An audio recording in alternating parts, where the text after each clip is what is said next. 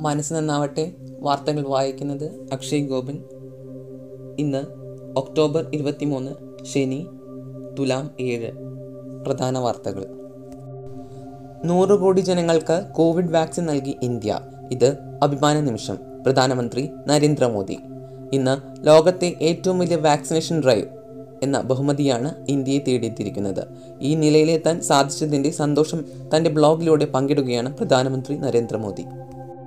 New Delhi. October ഇരുപത്തൊന്നോടെ India നൂറ് കോടി ജനങ്ങൾക്ക് കോവിഡ് പ്രതിരോധ മരുന്ന് നൽകി അവരെ കോവിഡ് മഹാമാരിയിൽ നിന്ന് സംരക്ഷിച്ചിരിക്കുകയാണ്. രണ്ടായിരത്തി ഇരുപതിന്റെ ആദ്യ പാദത്തിൽ കോവിഡ് പത്തൊമ്പത് എന്ന രോഗത്തോടുള്ള ഭയത്തിന്റെ മൂടുപടത്തിൽ ഒളിച്ചിരുന്നവരാണ് ഇന്ത്യയിലെ ജനങ്ങളിൽ ബഹുഭൂരിപക്ഷവും.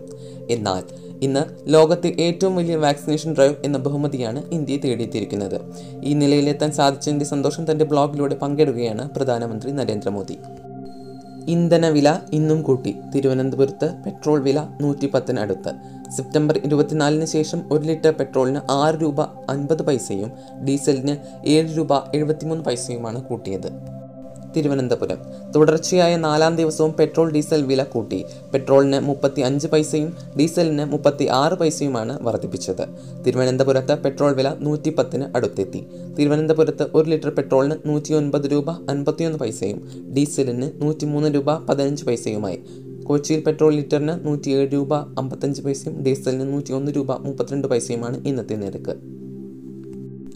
R I L Q two ഫലം.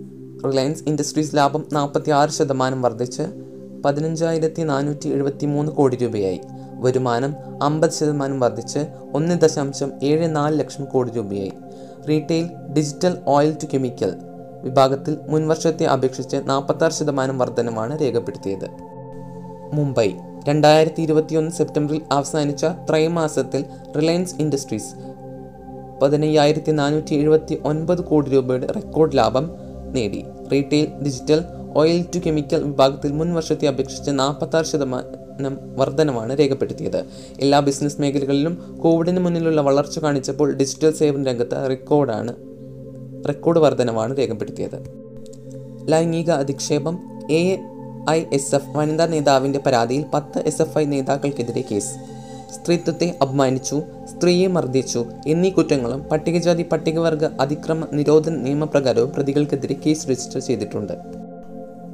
കോട്ടയം എം ജി സർവകലാശാലയിലെ എ ഐ എസ് എഫ് വനിതാ നേതാവിന്റെ പരാതിയിൽ പത്ത് എസ് എഫ് ഐ നേതാക്കൾക്കെതിരെ കേസെടുത്ത് police. Tony Kuriakose Shiyas Ismail അർഷോം Deepak Amal Prajith K Babu Sudin എന്നിവർക്കെതിരെയാണ് ഗാന്ധിനഗർ പോലീസ് എഫ്ഐആർ രജിസ്റ്റർ ചെയ്തത്. ഇവരെ കൂടാതെ നേരിട്ടറിയാത്ത മൂന്ന് പേർക്കെതിരെയും ഗാന്ധിനഗർ പോലീസ് എഫ്ഐആർ രജിസ്റ്റർ ചെയ്തു. T twenty world cup. India Pakistan പോരാട്ടത്തിന്റെ വിധി നിർണയിക്കുക ഈ ഒറ്റ കാര്യം. Matthew Hayden. ഇതുവരെ ഇന്ത്യയെ ലോകകപ്പിൽ തോൽപ്പിക്കാൻ പാകിസ്ഥാന് സാധിച്ചിട്ടില്ല എന്ന ചരിത്രമാണ് നിലവിലുള്ളത്. I C C T twenty world cup പോരാട്ടങ്ങൾക്ക് അരങ്ങുണരുകയാണ്. ഇത്തവണത്തെ ലോകകപ്പിൽ ഏറ്റവും ആകർഷകം ചിരവൈരികളായ ഇന്ത്യയും പാകിസ്ഥാനും തമ്മിലുള്ള പോരാട്ടം തന്നെയാണ്. ഒക്ടോബർ ഇരുപത്തിനാലിനാണ് ഈ മത്സരം.